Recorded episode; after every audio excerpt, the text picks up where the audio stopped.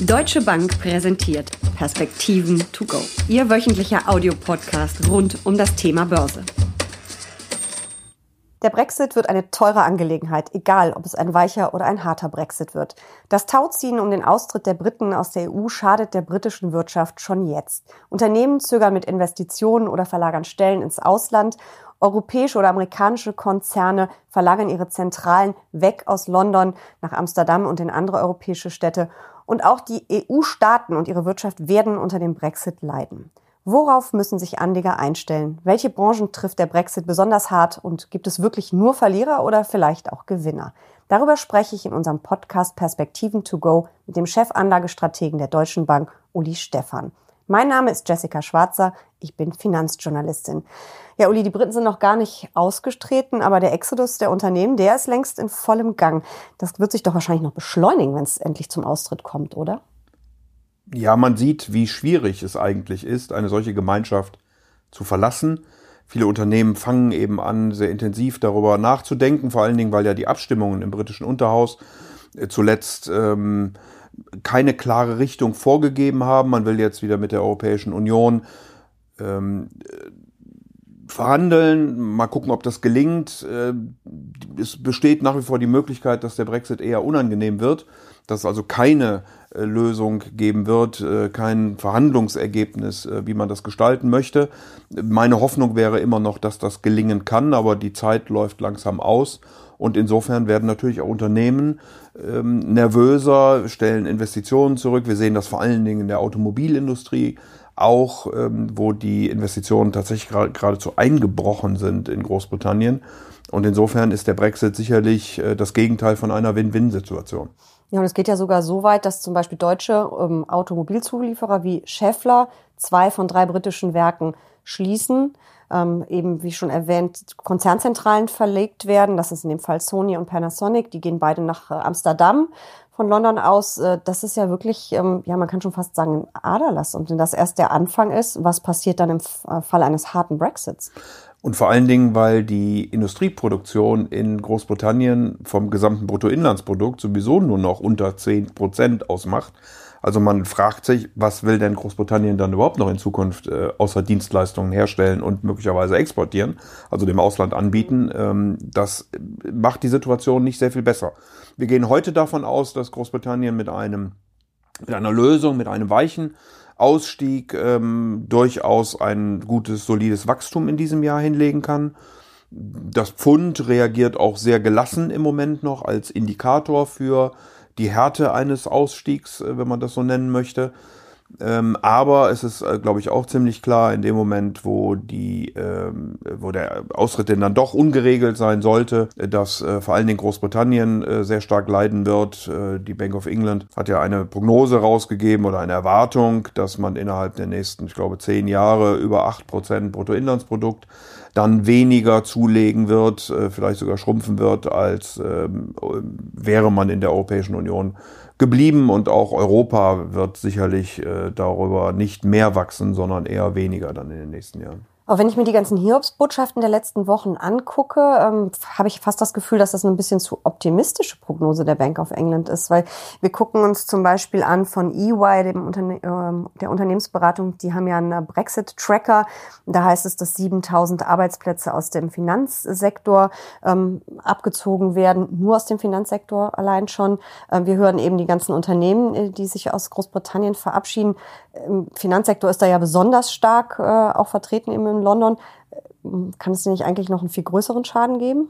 Also in äh, London sind im Finanzsektor mehrere hunderttausend Menschen beschäftigt. Insofern ist 7000 wirklich eine sehr überschaubare Zahl. Ich hätte sogar die Erwartung, dass es etwas mehr werden würde. Aber es äh, kommt natürlich am Ende nicht auf die Köpfe an, sondern auf das Geschäft, was denn sein, äh, sein wird dann in Zukunft.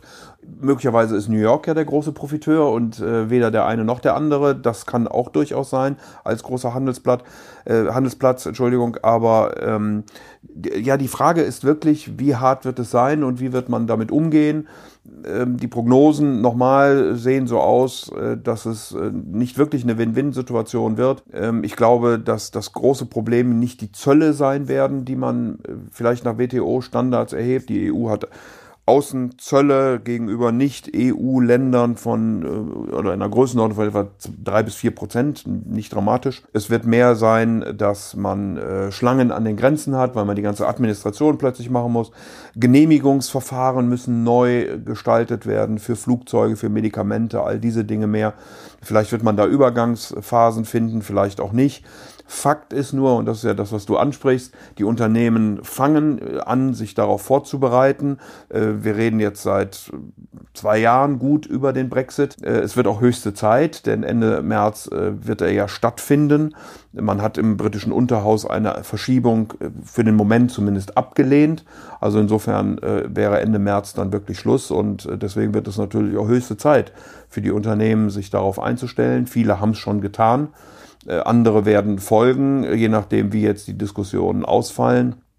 Und insofern sieht man an dieser ganzen Entwicklung, wie zäh und wie schwierig äh, das ist. Und äh, ob jetzt acht Prozent richtig oder falsch sind, ist, glaube ich, nicht so sehr die Frage. Aber äh, es könnte Großbritannien schon in die Rezession stoßen, wohingegen wir in diesem Jahr, wenn es einigermaßen läuft, mit ungefähr anderthalb Prozent rechnen. Und es wird auch Europa ähm, sicherlich äh, einige äh, Prozentpunkte an Wachstum kosten, wenn es einen harten Brexit geben sollte. Neben der Finanzbranche ist ja die Automobilbranche einer der großen Verlierer. Ähm, egal wie es ausgeht, es wird schwierig sein. 80 ähm, Prozent der in Großbritannien produzierten Autos wird ja ins Ausland geliefert. Da haben wir das Problem auch zum Beispiel mit den Zöllen, auch wenn die ja gar nicht so massiv äh, ins Gewicht fallen.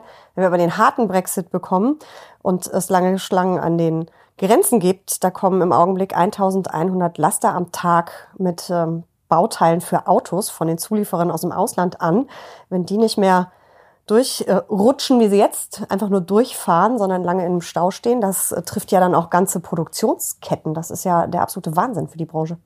Das ist genau der Punkt. Also man darf nicht ähm, davon ausgehen, dass quasi ein Auto komplett in allen Teilen in Großbritannien äh, oder auch äh, in Kontinentaleuropa produziert wird äh, oder in anderen Teilen der Welt, sondern die Automobilindustrie ist äh, heutzutage hochspezialisiert, viele Zulieferer, äh, oft wechseln sozusagen die halbfertigen Autos oder Autoteile mehrfach die Grenze. Das haben wir ja schon in der Diskussion USA und Mexiko mitbekommen. Ähm, insofern äh, würde das zu erheblichen Problemen in den Wertschöpfungsketten, in der Produktion führen. Äh, beispielsweise ein japanisches Unternehmen, Automobilunternehmen hat jetzt verkündet, dass man nicht mehr die Autos in Großbritannien zusammenbaut für den europäischen Markt, sondern in Japan und als fertige Autos dann äh, rüberbringt. Also das hat natürlich gravierende Auswirkungen und insofern steht eben zu befürchten, wenn das alles ungeregelt passieren sollte und man diese Wertschöpfungsketten nicht mehr in der Weise bedienen kann, wie man es heute kann, dass das mit, äh, mit, mit deutlichen wirklich, also da weiß die Maus auch keinen Faden ab, deutlichen Verlusten an Bruttoinlandsprodukt, an Arbeitsplätzen und so weiter und so fort einhergehen wird. Vielen ist wahrscheinlich auch gar nicht bewusst, wie extrem verbunden auch deutsche Unternehmen mit Großbritannien sind. Ähm, also erstmal mit einem starken ähm, Geschäft auf der Insel, aber eben auch mit vielen Töchterunternehmen. Da gibt es eine Studie von Deloitte ähm, und da heißt es, dass rund 1000 Unternehmen aus Deutschland eine Tochter in Großbritannien haben. Ähm, und äh, allein die 160 größten deutschen Konzerne dort einen Umsatz von etwa 150 Milliarden Euro erwirtschaften. Also, und da ist natürlich die Autoindustrie wieder Spitze. Also trifft es auch deutlich die deutsche Wirtschaft. Ah, überhaupt gar keine Frage, natürlich. Äh, Automobilversorger ähm, und so weiter sind äh, sehr betroffen. Ähm, Großbritannien ist einer unserer größten Handelspartner und insofern ähm, wird das auch die deutsche Industrie äh, nicht gerne sehen, wenn hier ein ungeregelter Austritt stattfindet und man dann mit all diesen Problemen konfrontiert ist. Äh, man wird möglicherweise Lösungen finden, aber das wird natürlich ein bisschen brauchen. Und die Lösungen wiederum werden dann äh, Kontinentaleuropa ähm, in irgendeiner Weise dann helfen, wieder aus dieser, aus dieser, ja, diesem Verlust wieder rauszukommen. Aber für Großbritannien wird das möglicherweise eine dauerhafte Schädigung sein, weil äh, Großbritannien muss zuerst mal dann äh, und will das ja auch erklärtermaßen Freihandelsabkommen äh, auf der ganzen Welt schließen mit dem EU-Austritt, sind die alle weg, denn äh, alle EU-Länder haben ihre äh, Handelsvereinbarungen mit anderen Ländern über die EU getroffen.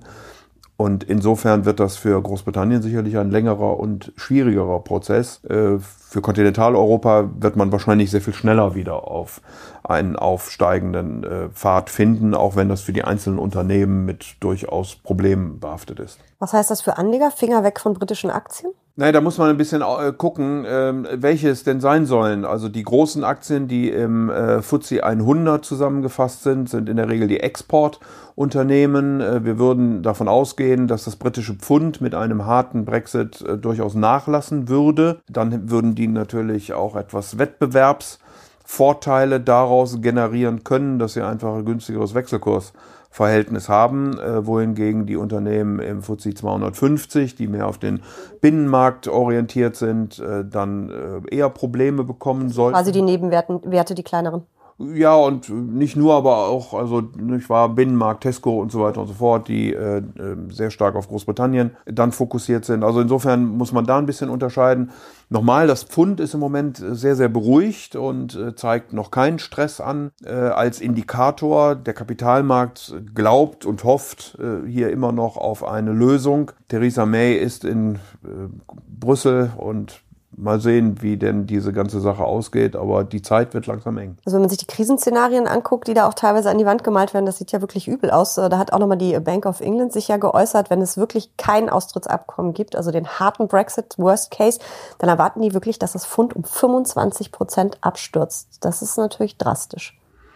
Das wäre sehr drastisch, ja. Vor allen Dingen, weil das Pfund ja schon ähm, mit der mit, mit dem mit der Volksabstimmung, mit dem Votum ähm, deutlich nachgelassen hat. Es hat sich seitdem eigentlich nicht im Wesentlichen erholt, äh, ein bisschen, aber nicht wirklich. Also man würde dann nochmal deutlich tiefer fallen, laut Bank of England. Ob das dann 25 Prozent wären, weiß ich nicht, aber ähm, äh, es wäre sicherlich keine gute Nachricht für, für äh, Pfund Sterling. Mhm. Eine noch schlechtere Prognose gibt's für den Immobilienmarkt. Da glauben die Zentralbankers, könnte im Fall von einem harten Brexit ähm, sogar um fast 30 Prozent mit den Hauspreisen runtergehen. Das ist natürlich auch heftig.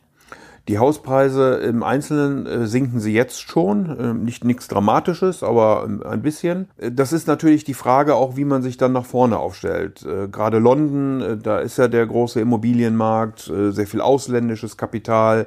Man ist sehr weltoffen, wenn man durch die Stadt läuft. wie wird das in Zukunft sein? Es gibt Hoffnung, wenn man in Großbritannien oder gerade in London mit einigen Investoren spricht, die sagen, naja, vielleicht sind wir ja dann sowas wie die Schweiz ähm, in Europa Europa, also der sichere Hafen außerhalb der Europäischen Union, die ja durchaus auch das eine oder andere Thema zu diskutieren hat. Ähm, aber das ist, glaube ich, Zukunftsmusik. Ich also in sagen, einem, das ist nicht ab dem ersten Vierten so. Das so in einem ersten Schritt wird man sicherlich überlegen, wie geht's denn jetzt weiter? Und äh, dann äh, reicht es ja schon, dass äh, zusätzliche Investitionen ausbleiben, um die Preise insgesamt ein Stück weit unter Druck zu setzen. Und das würde ich zumindest im ersten Schritt dann auch erwarten.